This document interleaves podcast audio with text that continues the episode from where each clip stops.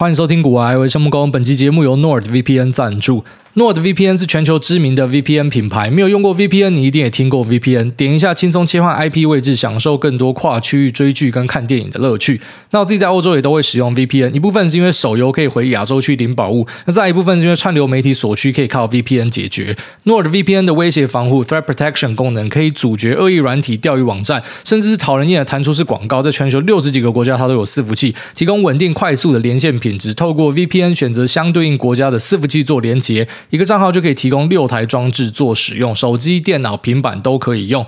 那现在我们有专属的优惠，请看资讯栏这边，只要搜寻 nordvpn.com/slash 股癌，或者说呢，输入股癌的优惠码 G O O A Y E 就可以享受两年方案加赠送一个月，平均一个月不到一百块的价格可以取得 VPN 的服务。这边提供给所有需要的朋友们，可以在连接栏这边找到相关的说明跟连接。好，那节目一开始，我们先跟大家聊一下苹果六月七号的这一场 WWDC。我自己是给了蛮高的评价，然后所以在看完之后呢，马上先买了一点苹果。就平常是不怎么买苹果，那当然这一次买，除了它的 WWDC 很精彩之外，另外一个就是看到巴菲特又买了，妈的！然后他买完之后就跌嘛，所以我叫他买比较便宜，心理上就是爽。然后第二个就是看到那个 Nancy Pelosi，然后我们的重音都发错，Nancy Pelosi，裴洛西她的老公 Paul Pelosi 呢，那在五月二十四号买了微软跟苹果。妈的，又一次买在转折点上，真的很扯。难怪一堆美国人怀疑他们有内线。好像他之前买 Disney 跟 Tesla 也都是抠在很漂亮的点上，所以觉得一些大咖都在买 WWDC 又不错，所以就小小的试了一些苹果。然后所以今年有加码的标的啊，第一季就是买车用跟通讯相关嘛。那到了呃第二季呢，就是买了 AMD。苹果，然后还有 Crossstrike 继续加码，哦，这是我今年的布局啊。今年比较没有像可能过去两年是很肆无忌惮的看到好东西就加哦，因为今年的市况真的不太好，所以打比较保守。那第一季买了一些 IDM 的车用厂，其实到现在才解套，然后开始赚钱哦，真的是拖很久。那这是比较痛苦的一年啊。那这个 WWDC 呢，算是耳目一新哦，因为已经很久没有看到这种在软硬体服务上的一个呃创新发展。虽然这个创新跟当年 Steve Jobs 的年代比起来还是有很大的差距。其实有蛮多人可能后来开始越来越不看苹果发表会。的关系呢，就是跟这个老板轮替是有关的哦，因为毕竟 Steve Jobs 真的是横空出世的一个天才啊。虽然可能像很多人在盖棺论定的时候会说啊，这家伙不就是惯老板，他不就是压榨他的工程师，没有工程师也没有他哦。话不能这样讲啦哦，就是很多的老板，当然他没有他下面的人就不会有他嘛。可是就是有这种人，他即便是一个嘴炮仔，他只出一张嘴，他可以集合大家把东西做出来，这也是他的 legacy 啊，这也是他的成就啊。那当年 Steve Jobs 在存在的时候，我觉得最屌一件事就是说，他发现很多消费者是你根本就不知道自己需求是什么，所以他直接创造你的需求。好，这真的是很逆天的事情。就一般我们想象是，我们会先有需求。好，你知道市场上有什么东西还没有被满足，你去做一个试调，你去做调查，或是你在路上观察，然后你发现了之后，你去满足那个需求。那他想法比较不一样。妈的，我直接创造一个需求给你，就是你看到的东西，你就会想买。哈，所以像当年我们看到 iPod，啊，你第一次看到 iPod 那种感动，真的是很很震撼的。然后第一次看到。这个 iPhone，iPhone 三 GS，不知道大家有没有印象？就那时候看到，真的觉得哇靠，这是什么外星科技，很厉害。这样，那当然等到呃 Tim Cook 接班之后，可能很多人就已经没有像当年，就是会看到这么多震撼。除非你是那种超级果粉啊，类似像我这一种，就是我可能苹果的电脑、笔电。那手机、无线充电、Apple TV、手表什么全部都有的。好，那这种我们可能还会去盯，但是一般人可能已经没有什么在看了，因为在 Tim Cook 接班之后呢，可能看点就变成说，哎，今年又从供应链身上撸了多少羊毛，哦，这个毛利又拉了多高。那当然还有一点，我觉得可能比较多人会忽略的啦，哦，就是因为一般人可能只会盯说软体服务跟硬体嘛，可是可能比较不会注意到，像是 Apple Silicon 这部分是非常强劲的。哦，在晶片的设计能力上呢，苹果是首屈一指的，所以它其实。我不知道，我想说，如果苹果的晶片设计拆出来，应该也是世界前三大的一个 design house，是绝对没问题啊！晶片设计能力是非常强劲的。那它的 A 系列晶片跟 M 系列晶片呢，都很厉害，哦，都是顶尖的。A 系列晶片甚至是赢过安卓大概一点五代到两代。所以当然，Tim Cook 也做了很多很屌的事情，只是就是在这个外观上，可能比较没有让大家看到说像之前 Steve Jobs 这样子有很多的创新。不过我觉得明年应该会改变哦。明年 Apple 的头盔出厂之后。呃，虽然这个头盔是很贵，就十万块什么，但是我相信它应该会对市场造成很多震撼，然后可能会重新的掀起很多人对于 Apple 的一个好奇感。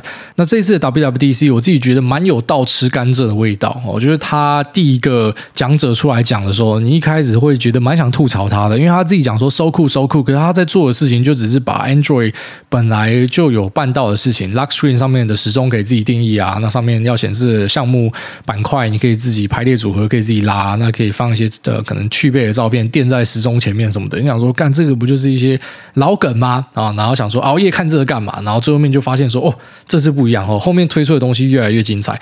那像是他丢了一个 Apple Pay Later 哦，这个我觉得对于市场来说算是某种程度的一个震撼弹啊。哦，虽然它并不是什么新鲜事，它就是 Apple 版本的 Buy Now Pay Later。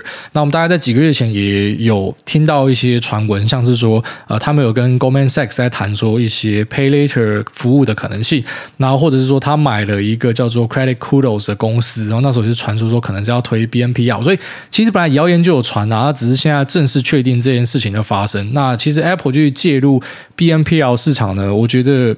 就像是往常一样，反正苹果真的去做这件事情，就会让这个东西变成一个标准配备，好，所以它反而是会加大这个市场的渗透，然后会让它可能发展的更快。只是短期内，可能我猜大家还是会对于在市场既有的一些玩家有隐忧，因为觉得苹果这种巨兽来切，你们要拿什么去跟苹果竞争？好，所以可能像是 Klarna 或是 Square 收下的 Afterpay，那或是 Affirm 呢，他们可能就会因为这样子有受到一些短期股价上的冲击。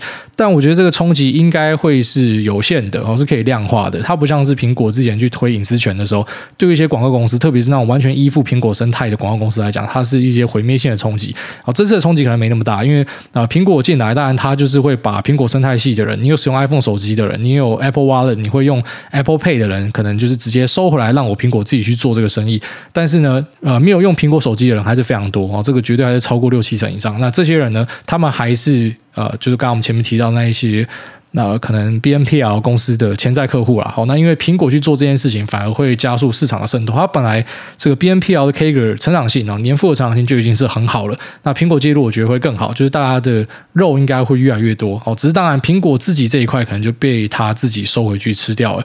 那目前提供的服务呢，是让大家可以把消费分成四期六周，是不会跟你收任何手续费，也没有收服务费，也没有利息的状况，然后让你可以去做分期付款。那这个东西，我觉得对于一般的消费者，至少以我自己来讲，我觉得没有特别的诱因啦。因为我们一般，呃，假设说你有信用卡，你还是会倾向用信用卡嘛，因为信用卡会给你一些回馈。好，那它，呃，怎么讲？就如果说你是要一次买断的话，你可能就可以收到里程啊，或者一些点数之类的。信用卡本身也可以让你用分期付款，那基本上现在也都是呃不用任何的利息，哦，可能是六期或者十二期的零利率这样。那呃，如果说苹果这边没有额外送你东西的话，我是相信可能一般人就是如果你有信用卡的，你也不会去用啊。所以像 BNP 啊这样的服务，我觉得比较像是推给那一种呃千禧年之后的就年轻人啊，可能他信用条件没有这么好的啊，那这些人呢，BNPL 公司他们就觉得自己有自信去啊、可能我还是可以把坏账率压很低，那让这些呃可能信用成绩不足以可以办到信用卡人可以用。但也不是说所有使用者都已经是信用成绩不好了，有些可能他单纯就是没有使用信用卡习惯的，也会去采用这样子的服务。所以我觉得苹果进来是会把这个市场整体做大。那短期内可能就对于 a f r o n Klarna 或是啊 Square 的 Afterpay 会有冲击，就大家一定会讲说苹果会去抢这个市场，会会毁灭他们。但我觉得还好，就是整个市场的拓展应该是会变快的。好，那下一个看点呢，就是 Apple CarPlay。好，这个 Apple CarPlay 的推出，我觉得会对整个车用市场造成很大的一个冲击。这边讲的 CarPlay 是这一次公布的，然后就是之前的 CarPlay 可能大家已经很熟悉了，就是你花一点钱，然后去呃改装一下，你车子上就有一个 Apple CarPlay，你可以拿来打电话、听音乐、听 Podcast，或是可以用来呃做 Google Map 导航、Apple Map 导航等等的。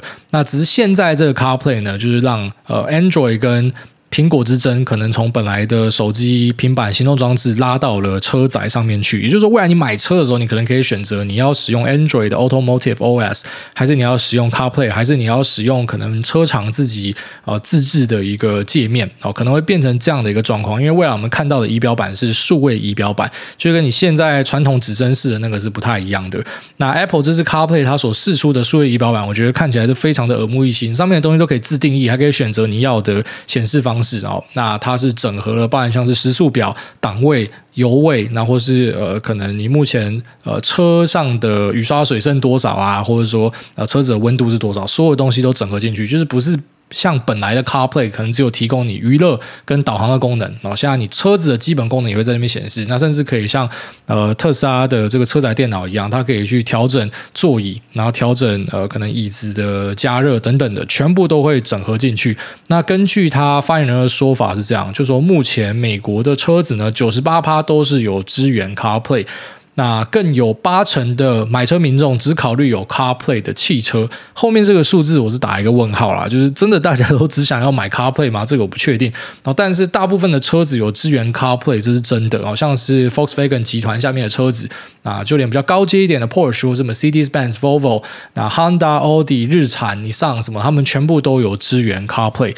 那之后可以看到的状况，应该就是像我刚刚前面提到的，反正你车子买了之后呢，那上面的显示你是要用 Android 系，还是苹果系，还是可能他们原厂自己做的，这未来可能都是消费者可以自己选择的。也就是说，苹果现在变成一个很纯的车用相关的类股。我觉得车子的发展呢，它也没有错过。即便可能现在它的 Apple Car 大家不知道在哪里，那呃导航啊、自驾这部分，可能大家也在怀疑说，这个可能性高吗？他的团队真的有这样子的人吗？但不管，他已经先透过 Apple CarPlay，然后直接去切这个市场了。而这个市场的延伸性，我觉得是还蛮大的。而且这是我开了特斯拉之后才知道的。就以前会觉得这个车用的电脑可以干嘛？啊，不就是可能换个界面，然后变成触控啊？有什么炫炮的地方吗？然后直到你开了特斯拉之后，你才知道说，哇靠，原来它有这么多的可能性。哦，就上面可以抓一些游戏啊。那或是一些额外的加值服务啊，Netflix 啊，什么都可以在车上看，但是你不可以边开车边看。可是它一定会有一些妥协的空间，那让你在车子里面也可以做到消费。那就连你没有在车子里面，像是如果你抓了这个 Tesla 的 App，它里面有一些订阅功能。呃，其中一项我觉得蛮炫炮，就是说它可以让你车子解锁时速再变得这个更快一点，然后就是零到一百的速度再加速上去，然后多六万多块啊，六万多块你就可以开开了这一个服务。那可能它有一些周边可以在上面卖之类的。所以当苹果的他会整个介入到呃，就是现在的车市里面，然后大家都有装的话呢，苹果其实可以在这边塞入蛮多呃潜在获利的机会。然后除了这个每个 CarPlay 有一个单价之外，那之后可能有一些订阅服务也可以在上面推出。所以我觉得，因为这样子，苹果整个呃可见的市场是拉到很大很大。哦，就是车子这一块呢，虽然我们目前没有看到苹果自己的车子，可是它用 CarPlay 这一招呢，是直接呃暴力的切入了，然后让苹果这家公司，我觉得它估值是有上调机会。好，然后最后面就是硬体部分的升级，这边就没有什么新意了，反正就跟过往一样，更新、更快、更厉害哦，那多一点速度什么，大多数人嘛你也感觉不出来啊。那这次的 M2 晶片呢，是采用在 MacBook Air 上面以及 MacBook Pro。那 MacBook Air 呢，是售价大概在三万七千九百块跟四万六千九百块之间。那同时有两个新的颜色，星光金跟午夜蓝。哦，这个颜色部分可能也是蛮多人呃买苹果会考虑的点啊。反正东西就很强了嘛，重点是要外形。我要买 Skin 啊，我跟我们游戏储值买 Skin 一样，买 Skin 之后你的角色不会变强啊，但看起来就是爽。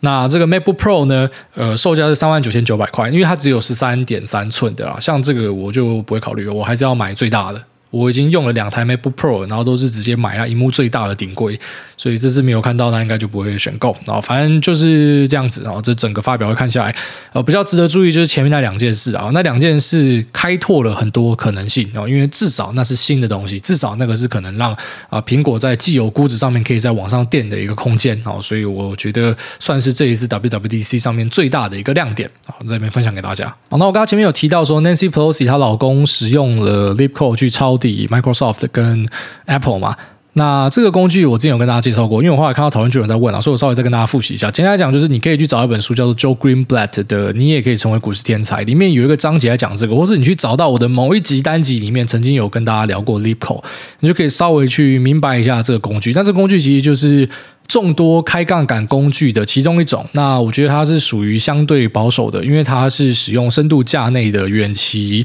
选择权，好，这跟一般赌神们用的那一种，呃，远价外，那是近期的选择权是刚好相反，好，那种就比较像是乐透。那 lip code 这种就深度价内这种呢，它比较像是某种程度的开杠杆，所以你可以去算一下它的隐含杠杆是怎么样，就用它的权利金就可以推出说，呃，这个杠杆的成本是怎么样。那你知道，其实每个杠杆方式呢，它都有其 pro and con 哦，都是有好处跟坏处。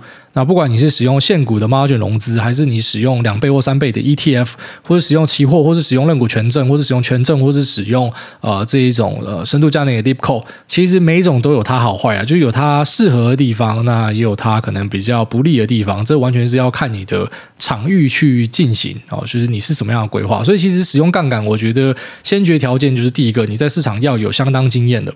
好，其实各个券商它也都是这样规划。像美国的券商，就是你要有一定程度的交易经验嘛，至少你那个自评表，你要是很有交易经验的人，他才会给你开 margin 的权限嘛。只是一般人可能没有在屌那个，我全部都勾说，我已经有很多年交易经验了，我很理我很理解，然后这边搞到自己被打爆。那实际上，其实本来杠杆工具就是你懂自己在干嘛，你要使用它，并不是一个万恶不赦的东西啊。所以像这个。呃，Paul Pelosi 呢，他其实就是长期都是使用 Deep Call 作为一个工具。那像 Michael Burry 呢，他也是蛮喜欢使用选择权作为工具哦。所以其实工具都没有真正的好坏啦，就是看用的人是怎么样去使用。那我这边就顺便跟大家分享一下，就是杠杆这件事情哦。因为现在行情没有太好嘛，所以现在讲这个，我觉得就不会有太大的压力。虽然我很常讲说下单权限在你手上了，你听了人家讲什么，你马上去做，那你也是活该死啊。但我自己现在已经会有一点那种社会责任的感觉啊，就觉得。呃，至少我可以帮忙大家一点嘛。虽然下单权限真的是在你手上，你自己要去死那是你家的事，但我还是觉得我可以帮忙一点，就是在可能行情不好的时候再讲激进的东西，行情好的时候就跟你讲保守的东西哦。至少救一个是一个啊。好，所以像现在这种行情不好的时候，我觉得可以稍微聊一下，因为既然有提到这个 deep call 的东西嘛，提到开杠杆，其实杠杆这种东西真的不是十恶不赦啦。哦，在一些。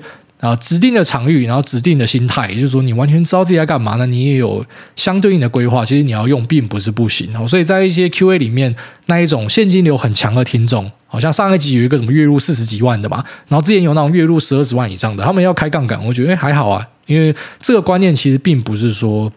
啊，非常的新颖或是很有突破性，其实真的有蛮多人一直都是这样做。像是有一本书叫做《Life Cycle Investing》哦，对于这些想要预知生产力的听众，可以去找这本书来看。我没有把它放进去我书单，因为我觉得它的中文翻译还好，而且我觉得它观念其实蛮简单。其实你在我这边听完之后，你应该不用去找这本书来看的。那我们大家都知道一个状况，就是年轻的时候呢，你有的是时间，可是你没有钱。那相反的，等到你老的时候呢，你可能是有的是现金，可是你没有时间的，你懒觉软掉了，你走不动，膝盖坏掉了。所以在年轻时候呢，我们都知道说，直到我们退休之前，我们都是有生产力的，而且我们都会持续的怎么样去工作，然后去榨出更多的钱。那你有没有大胆的想过一个想法？好，既然我们都知道，我们那个钱只是。呃，按照未来的月份跟年份，它会认列进来嘛？只是还没有到，那我们可不可以去预支这个东西？所以就是有点类似那种贷款的观念啊，先去预支我自己未来的一个生产力。那我透过的方式是怎么样的？我就去融资嘛，因为当然不可以跟老板讲说，你先给我后面六个月的钱嘛。啊，所以我就去找一个可能比较便宜的杠杆的方式，然后把钱贷出来。那怎么样呢？把这笔钱丢进去市场里面，而且怎么样？激进一点，采用一点杠杆哦，可能使用两倍的杠杆。然后呢，在每次的入金，我就去维持我的这个两倍的杠杆。那直到我接近退休年份的时候，我就开始去慢慢的降杠杆。那等到我退休的时候呢，我可能是直接回到完全没有杠杆的状况。那这个就就是 life cycle investing，它要教你的一个观念。好，就说因为你年轻的时候你是有生产力嘛，你是知道这个钱就是会进来的，所以你可以适当的使用一点杠杆来加速自己的这个人生的规划。哦，所以像是房贷在 life cycle investing 里面的观念就是它是一个很不错的东西，因为它的价格是相对稳健的。那同时呢，你是预支了哦，像这个房贷可能是三十年、四十年，你预支了你四十年的一个生产力，然后你来参与这个资本成长的一个过程。好，那股票市场呢，可能就是使用指数可以达到类似的效果。那像这样的观念呢，其实我觉得，如果你今天是现金流相对强劲的，生活上不会因为你扣掉日常支出消费，然后你就完全没有钱的人，你是可以去想看看这个东西的可能性。好，就你可以找这本书来看，或者你可以自己仔细的规划看看。就是说，假设我很明确知道，在接下来的一年我可以赚到多少钱，我的工作是相对稳定的。好，那我先把这笔钱带出来参与市场。也就是说，我现在先预支可能未来一年半的，然后等到一年半之后，我再预支未来一年半的。哦，就以此类推，我一直让那个杠杆水位维持在一个呃一定的范围之内。那我透过这样子，我去参与市场长期的一个发展。那我们知道说，标普可能过去到现在几十年的一个预期报酬可能是八到十趴，这个是年化之后哦。那如果说我们加上一点杠杆，就想，诶，这个报酬率可能就会变得相对的漂亮。但当然，因为你使用杠杆嘛，所以你的下档也会变大。所以就说这个东西只能够用在你还是有生产力的时候，他才会教你说，你等到老的时候，你就应该把这个杠杆去掉，因为老的时候你已经没有办法去承受那样子的一个波动了。但年轻的时候，诶，或许你可以去承受这样子的波动。那如果说你把 life cycle investing 的观念拿进来套的话，其实，在杠杆工具的选择上就会有这个很大的差距哦。因为作者也跟你强调一个很重要的观念，就是说你不可以被 wipe out，你不可以被扫出市场，因为扫出市场等于你东西就没了嘛。那你要怎么样不被扫出去呢？其实一般来说，我们都会讲说，一个很好的杠杆工具其实就是期货，因为期货你可以用很低廉的成本，那可以开到很大的杠杆哦。即便你不想开那么大的杠杆，那杠杆是可以自己调整的嘛。你保证金放多一点，你的杠杆就能变小嘛。所以期货看起来是无懈可击，但期货在这个案例上未必哦，因为它是一个会遇到这种 margin call 的东西。就是我今天如果遇到一个啊纳斯达克腰斩的状况，而且是急速的下去，直接把你断头掉，那你可能部位就不见了。啊，那这可能对你来说就是一个很大的冲击吧。但他也有教你说，其实就算你被扫出去，你应该赶快把它补回去两倍。哦，就是你之后再补回去，其实因为你距离退休的年限还够长，所以你应该都还救得回来。那我们先不讲这种极端状况啊，反正就是在大多数的状况，你会知道说，一些杠杆工具的选择在这边就可以马上呃，就是示范出我刚刚前面提到的各有好坏。因为你使用期货，你会遇到。Margin call，你使用 margin，你使用现股的融资，你会遇到 margin call。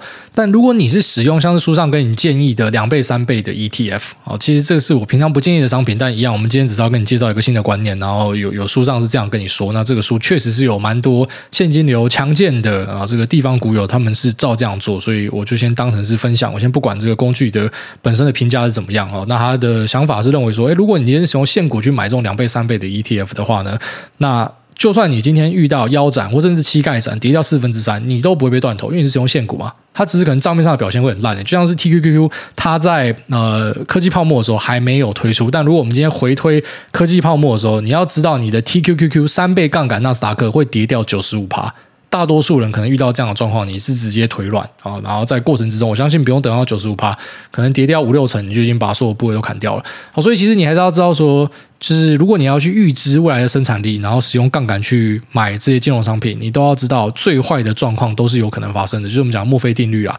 那这本书虽然它的观念，我觉得在一些场域上是可以采用，但你真的要拿进去资本市场用，我还是会觉得你要有相当的经验，你已经见证过几次的多空循环，你已经见证过几次的熊市，那你知道这个状况会大概长怎么样。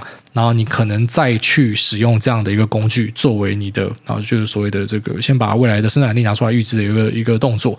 那我觉得最近的股票市场会让我突然想要分享这样子的东西，是因为我们目前看到的状况就是 sell everything for cash，大家正在疯狂的卖出各类的资产、股票、债，那都把它变成是现金。然后大家都以为说是因为市场上的现金没有了吗？是因为缩表升息吗？实际上我们看到隔夜逆回购还创了历史新高。好，市场上的浮资是很多的啊，只是大家都选择撤出各类的资产，因为都觉得现在 cash is trash 啊。那 equity 呢？达里有新的说法，trashier，然后更烂啊，这个。现在股票资产竟然已经变成一个垃圾中的垃圾啊！但我自己觉得，实际上的状况其实不是长这样子啊。哦，就是他虽然是有一个我尊重的投资大师，但他讲这个话真的是怪怪的。那我们知道，其实你的实质利率呢，就是你的名目利率要去减去你的通膨嘛。那就算现在利息达到两趴好了，那通膨是八趴呢，所以等于实际上是负六趴。也就是说，你现在呃，当然这是比较激进的说法，就是如果你真的知道怎么样孳息的话，你应该要尽可能的去贷出更多的款。然后去做呃孳息的一个动作，因为实际上呢，我们一年的购买力啊，目前是用八趴再去减损。你也知道嘛，你买个东西，早餐店的东西贵个十趴或什么的。那个其实就代表说你的钱是贬了十趴，因为那是一个相对的观念。好，就像可能现在大家觉得美元很强，那也是一个相对的观念，因为美元相对于日元、台币什么，它是很强没错，可是它相对于资产，它也是烂货啊。就是钱呢，在资产面前，为什么它是烂货的主因，就是因为资产的价格一直在垫高，就连你的什么蛋饼什么，全部都在垫高。日常的消费啊，那买车子什么房子，全部都在垫高，所以相对的你的钱就一直变小嘛。可是，在这样的环境之下，竟然很多人正在抛售他手上所有的资产，然后希望赶快去变成是现金。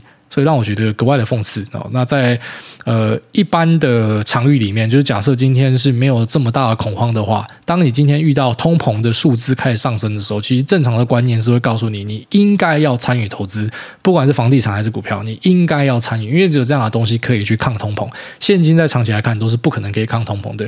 好，所以当你今天知道说实质利率是负的，干嘛？你的钱当然是能借就赶快借啊！好，那你只要知道这个东西怎么样去生更多的钱，就可以这样做。好，所以其实，在每个这个杠杆工具以及方法采用之前，都要知道一个前提的观念是，你知道你自己在干嘛啊。如果说你自己不知道自己在干嘛的，没关系，就先看别人用就好。因为你自己去小孩开大车的话，其实很多时候是让自己加速进入棺材而已啊。那但呃，该分享的东西还是跟大家分享一下。我觉得呃，现在的资本市场是属于相对困难哦。特别是比起前两年，因为我们节目是二零二零开始的，那刚开始的时候是很糟，因为那时候是三月熔断潮。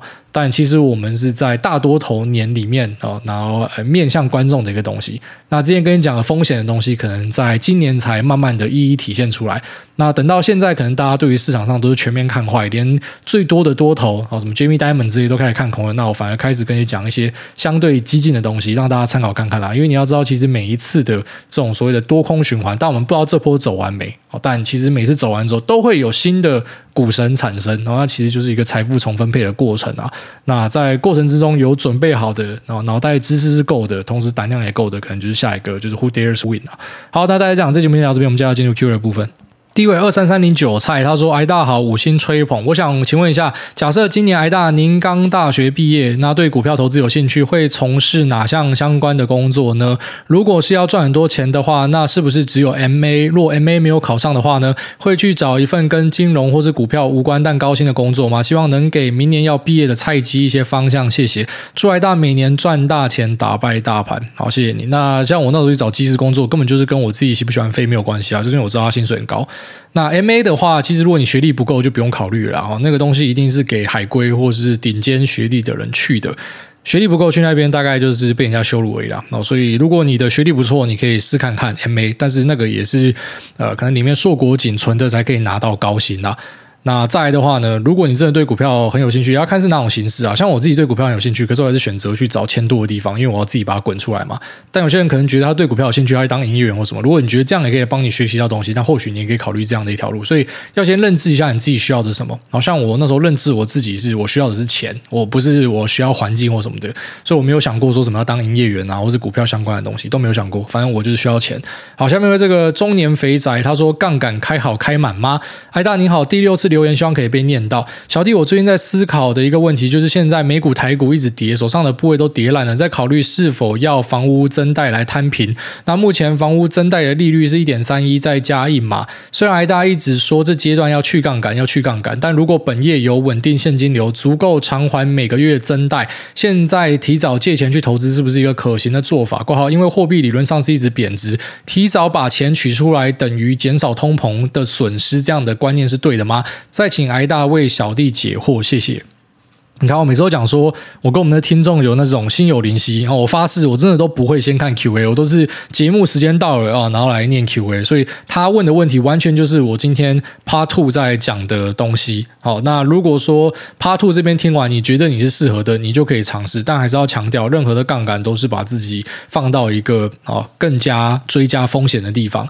那你要知道，有时候当你觉得这个地方，像你讲说已经够低了吧，已经跌了这样，有有时候一低还有更低，好，这个真的是不要去低估市场可能会造成的破坏。所以，如果你真的要使用杠杆，你可能心性要很强健，可能经验要很丰富，再来考虑啊。如果说是一个刚进股票市场一两年的，那你只是单纯看到东西跌下来，你就想要去摊平的，其实蛮多时候你这时候去摊都是死哦。你应该很常听到高手都会跟你讲，不要有事没事在那边乱搞摊平。好，虽然一些价值投资它的做法就是越跌越买，可是我觉得那有一点幸存者偏偏差的味道在里面。哦，因为像我自己就认识好几个价头人，很强的哦，不是废物哦，啊，可是就是在某一次的战役里面，可能因为资金没有控好一个东西，他觉得这个就很好啊，就是谈，好像可能近年就是很多栽在中概股上面，因为他觉得真的够便宜，他就一直买，那当然，我们不知道会不会两三年后他 sexy back 一个转身，然后他们真的变富豪。但现在看起来就都是非常惨啊！如果说这些东西真的被习近平整改搞一搞，他就不见，他就倒了，那你不就死了？一堆跑去压什么贝壳啊，那又有压新东方的，又有压什么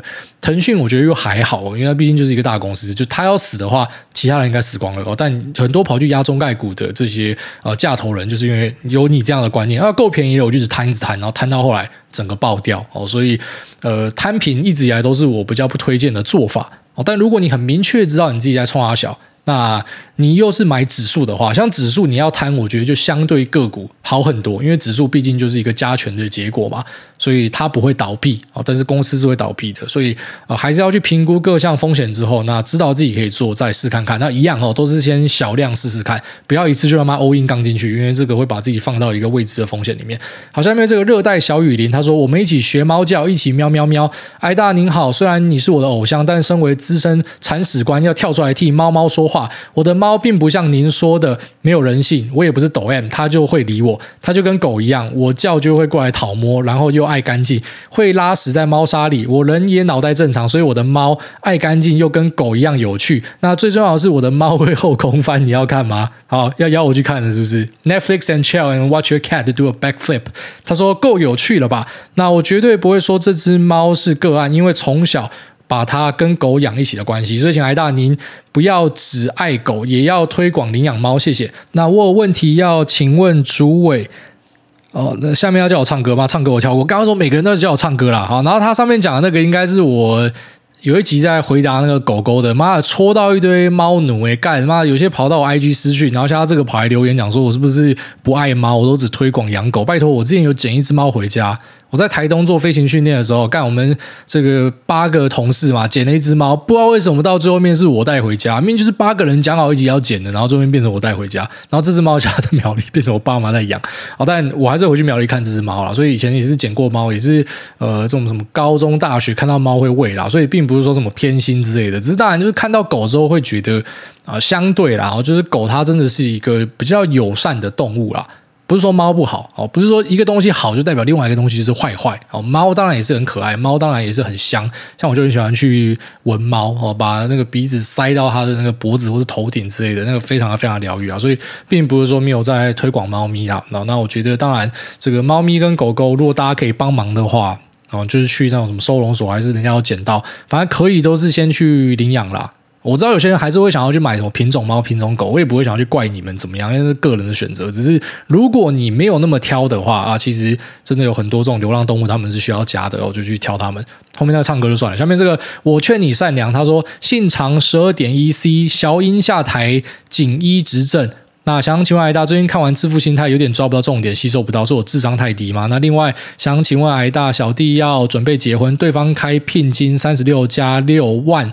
饼钱，那虽然付得起，那只是想到对方家人很常出国玩，然后他爸妈很早就退休，也没有什么存款。我高中开始打工存钱，三十岁了没有出过国，有点怕之后会不会要多负担一个家庭，然后连出国梦都不用想了。谢谢艾大回复，祝艾大永不遇到蟑螂。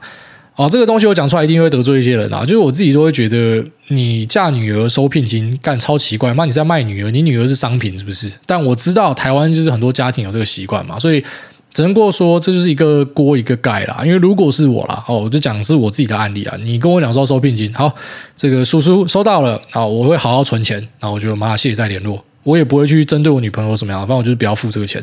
你要我什么结婚？那买房子出多一点，什么都 OK。但是你要我付聘金，我觉得就超奇怪。干，这买你是不是？那我今天付了之后怎样？你就要帮我打扫洗地是不是？还说什么？呃，我付这个聘金是因为啊，你是一个公主或啥小的。那从家开始是不是到到家里？呃，我们生活上也可以有这样子的有价交换。我觉得很奇怪，这种这种有价交换。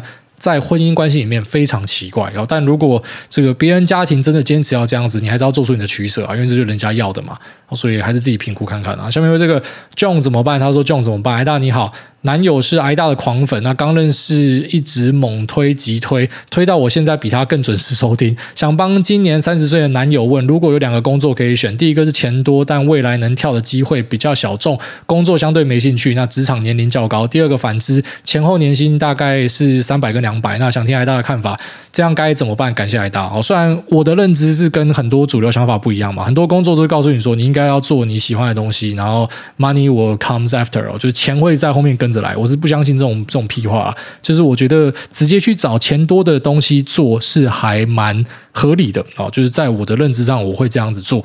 但是如果是这个案例的话，因为你钱多也不是完全只看你当下一年内哦，因为一个可能后面是有这个更高的几率可以跳到呃更有钱的地方的话，那这样综合评估的话，我反而会选后者。因为虽然年薪差一百是差蛮多的哦，但另外一个至少是你有兴趣，那同时呃可能。就是刚好相反，他未来的机会也是更多的，所以这两百万搞不好只是一个暂时的，这时候选后者就变得很合理，好，所以我会这样子选。下面为松山周杰伦，他说被疫情完败的一个轮，来大安五星肉粽吃上天。今年三月带着买房投机款返乡创业，想说疫情差不多到一个段落了，没想到四月疫情爆炸到现在完全没有收入，手上的台积电和联电套到不要不要的，真的是难熬啊呜！开始怀疑自己是不是该听经理大人的建议，等疫情结束再闯荡。蹭一下挨大人气偷打广告，脸书搜寻先赚小馆小王子的小餐馆的馆，主打牛肉冷冻食品，也有红烧也有清炖，搭配笋干豆干等卤五位在家就可以享受，年节还有隐藏菜单狮子头跟香肠拉肉吗？干你娘！这时候讲。我中餐还没吃，讲到现在我就饿了。他说：“欢迎喜欢尝鲜的矮友尝鲜优惠本岛买三千，不是这个，这太夸张，直接在那边广告。好啦，有兴趣的朋友，你直接到那个留言看他要讲什么啦。下面有这个喜多川海梦，他说留言累计五次。矮大你好，有几个问题想要请你解惑。A 目前的策略是十趴现金加二十趴富邦美债二十年加三十五趴 VT 复委托再加三十五趴零零六零八都是定期定额，预计年老退休后就每半年一比例卖一些当。”呃，生活费，那这种退休提领的规划会不会想得太美好？有我目前看不到的风险吗？B，一般纯股族的目标是每年领的股利能够超过年支出，就差不多是财富自由。但投大盘指数化投资，景气情况每年也都不一样。那去年的账面获利可能已经财富自由，但今年的账面可能又要赔本吃土，甚至出现为了提领生活费而赔本再卖的情况。那随景气波动的指数化投资派该怎么样判断已经是财富自由？那最后。出来的操盘如有神助，闭着眼睛买什么都能赚。好，那如果你今天是用这个股债配置的话呢，那基本上就是直接参考之前有跟大家分享的那个 four percent rule 啊，就是 four percent 是一个呃，我觉得还算相对保守的一个规划方式。也就是说，今天你的资产的总额。然后去乘上这个 four percent，如果这个乘出来的结果呢是可以 cover 到你一年的生活费的话，那你又是在差不多五六十岁退休的话，等于说这个钱应该是没有问题的，可以可以领到你挂掉，应该都 OK。啊，但如果你今天是提早退休，你是二十岁退休，那 four percent rule 就是呃 not applicable，或者是没有办法去采用的。那如果说你的消费是特别高的，那可能这个 four percent rule 也没有办法去采用哦，它是一个相对笼统的概念啦。那我觉得你可以用类似的概念去推看看哦，就是如果我今天每年提领四趴会怎么样？然后再来就是你提到的这个把钱领出来，那今年又是遇到市况不好，这是呃怎么讲？就是不管你做什么样的投资，如果你是要靠投资的本金做生活的话，你一定都会面对到的状况。然后但是市况不会永远都糟啦，会有好的年，也会有坏的年嘛。那你要做的事情就是，我每年都是提领固定比例的东西出来。那因为你今天可能已经滚了一辈子三四十年以后了，所以呃，可能相较现在看起来感觉就不会这么痛。因为如果你是去年的然后十月、十一月才开始丢的人，那当然你现在领就会觉得，干我根本就是投高点，然后砍在低点，很奇怪。啊，所以这个东西其实看场之后，可能那个感觉会完全不一样了。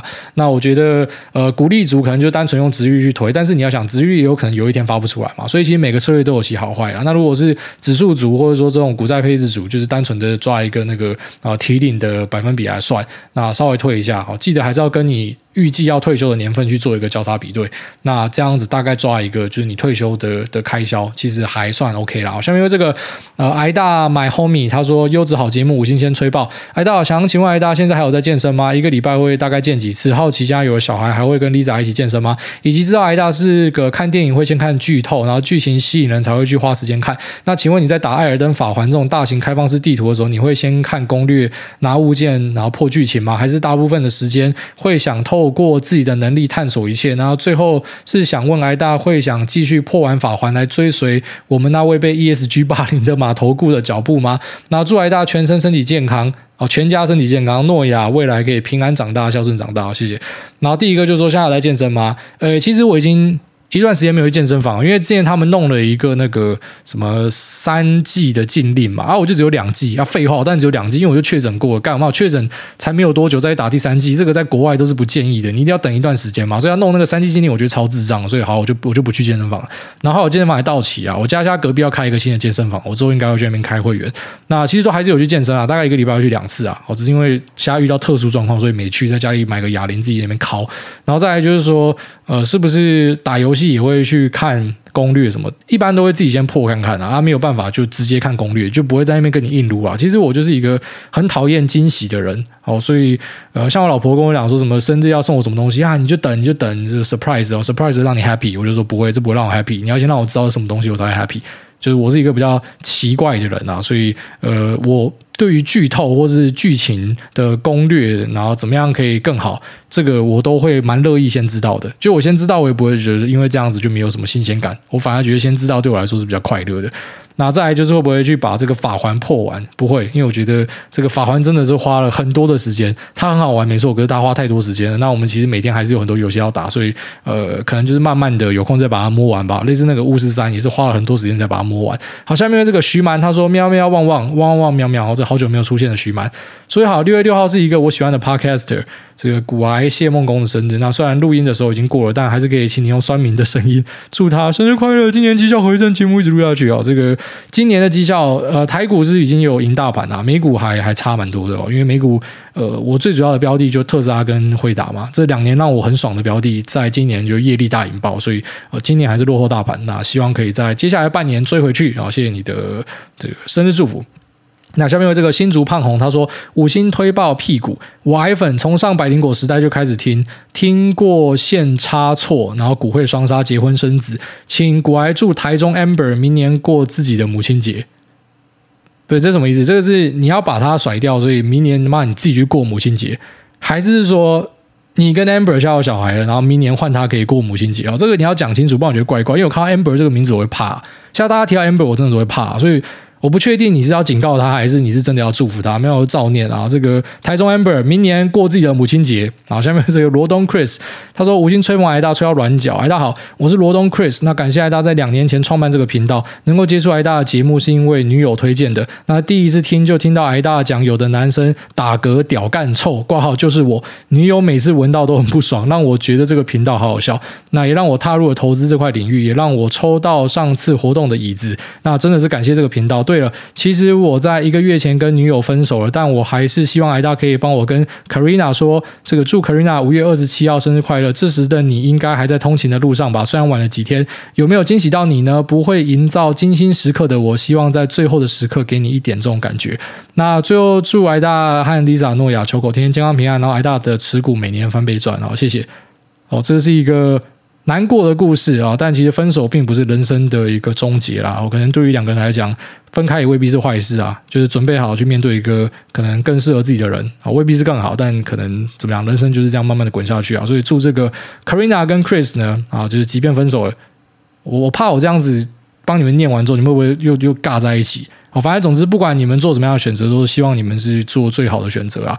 那无论遇到什么样的挫折，都知道回头一看，可能都是最好的安排。哦，很多时候都这样子，就是当下觉得妈干，怎么遇到这种狗事？然后两年之后才哦，还好那时候遇到这个狗事，应该很多人都有类似的的想法了。好，下面这个。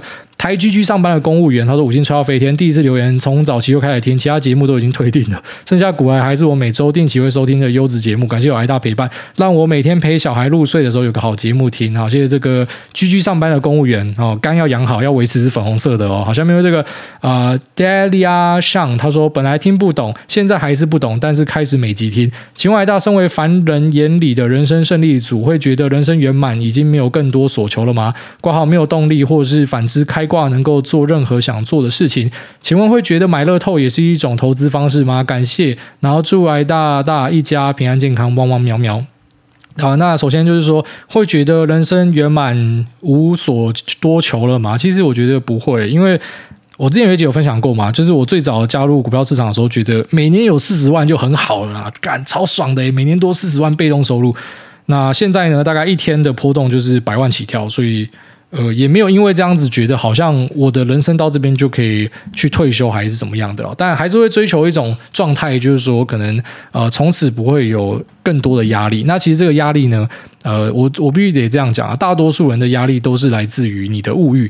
然后物欲这种东西很神奇的地方，就是说不管你今天赚多少钱，你都一定会找到可以对应你呃就是年收入的一个消费。好，你今天假设是赚一百万，你就是有办法把一百万花光。然后你赚五百万，你还是有办法把五百万花光，因为你会去住更好的呃房子，然后开更好的车或什么的。所以其实那个关键是在物欲啊。如果物欲有控好的话，呃，生活压力就会小很多。但是你追求的东西还是不会改变，因为其实做股票就是我很大的一个兴趣啊。哦，所以我之前可能早期节目会跟大家讲说什么退休什么的，那是因为。我会做一些投资嘛，那同时以前也会帮大家打工，现在不会了。然后以前会帮一些这个有钱的大户啊打工做一些事情，然后现在就不会了，因为你已经不需要那个钱了。所以其实不用听令于人是一个很爽的事情，帮人家工作还是有一定程度的压力在啊。那现在是完全不需要，但是你说追求的东西，我觉得不会改变，因为这个东西真的很喜欢。然后再就是说买乐透也是一种投资方式吧？绝对不是啊，因为乐透的期望值是负的哦，就是你你长期去买，你一定是惨啊。所以它比较像是一个怎么讲，就是彩票形式的东西，有赌到就就爽这样哦。但是它的这个整体的期望是不好的，所以你其实去做任何的投资要注意的东西，都是你要找一个正期望值的东西。那正期望值的东西呢，你才可以期待说，你花更多的时间，投入更大的杠杆，使用更多的本金，它可以持续为你带来更好的收获。你知道，其实很多人搞不清楚投资跟投机的差别，就是说，呃，投资这个东西哦。啊，就是你每个人用不一样的方法，可能你都可以称自己的投资。只要这个方法你确定它是可以量化，它是可以重复执行，那更好的是这个方法你跟别人讲，别人做也可以做到，就代表这个方法真的是可行的。好，但其实有蛮多人他自己是某种程度的乐透得主，可是他自己不知道。这个什么意思呢？就是说你的方法只有你可以做啊，别人都不可以做啊。那甚至连你自己。你说明年可不可以再复制这个方法？后年可不可以复制？你自己都不确定的，所以搞不好你真的是靠山。你知道，其实很多人他分不清楚的是，你自己到底是靠运气还是靠实力。那我觉得可以复制，那是可以量化的东西呢，那就是一个投资，它是一个投资行为了。所以乐透呢没有办法复制，那我觉得它就不是一个这个好的投资方式。好，下面因为。烂 MH 真的烂，晚安信，哎大好，那最近股票真难做，已经放手两个月了，也听你频道一年左右，然后刚好在忙妹妹的新书，书名叫做晚安信，也让我没操作股票这两个月有另外一个重心，感谢哎大，好，也谢谢你。下面有这个彷徨的菜鸡，要做股市菜鸡，想请问哎大对于未上市股票的看法？那同事在去年推荐了联影光电，当时的股价是五十块，近期飙升到一百四，让当时没有买的我垂心肝。近期同事又推荐了台泥循环能源。科技专门做车用电池，然后说未来看好，而且是台泥的子公司。不知道大家对于这种未上市股票什么看法跟建议？谢谢啊！未上市股票相对的，你的资讯取得能力就很重要。那如果说你是呃。因为他推的这两个东西我都有听过，应该是其实都是还不错的选择啊。所以如果你是有资讯能力的人的话，那去玩这些未上市股票，或者是说呃去参与新贵的一些股票，我觉得是可以的。但上市上柜对大家来讲就是资讯透明啊。所以如果你是呃，怎么讲？就是有别人没有的优势，你才去参与这样的一个投资。那去参与这样的投资，其实最重要的一点就是说，呃，部位一定要分得很散哦，千万不要去重压其中一张标的，因为它可不可以活下来是这个几率是很小的啊。你可以在台湾搞到上市上柜的公司都是佼佼者啊，所以你不可以期待可能每一只都可以真的呃长大哦。所以在投资上可能就要参考投资美国 SPAC 或者 IPO 的做法，少量多餐哦，以小小的资金。那去打大量的标的，那打到一两只可以翻倍再翻倍的，可能就可以把所有东西都补回来。好，下面这个口联大学生他说：“口联大学生五星吹爆诸位大大，那想请教您，我在凯基证券办复委托低消三十美，但定期定额低消只要一美。那如果我想要买美股，是不是可以买一次定期定额之后就取消，这样就可以只打一单，但是使用最低一美的低消优惠？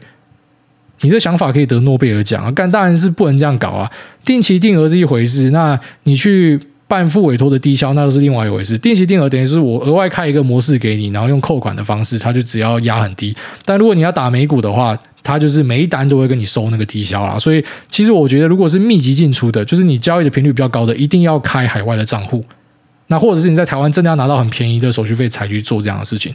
好，下面这个 Niki Ishin 他说：“感谢主委将气候议题浮上台面。其实，若只是讲环保，当然从理想和人类可以去死的角度去讲，这很容易逻辑说得通。但现在气候变迁很大的重点是以开发国家的人口占比相对开发中的国家少很多，但碳排却是高的离谱。所以，不一定是人变少就可以解决的问题，而是哪一群人挂号富裕国家的人民开始采取行动。反之，开发中国家大家都知道，我们没有权利限制他们的发展。”那他们的人民也有享受富裕的权利，所以已开发国家有责任要提供相对的资金跟技术。OK，这个责任的部分我是不确定的，但我其实蛮认同他提到的，就是以开发国家去拉未开发国家。但你知道，这时候又有一些极端的环保仔会出来啊！你们这是在剥削非洲哦。这个有一本书，我之前有跟大家介绍过，我现在一时间忘记那个书名叫什么了。它就是。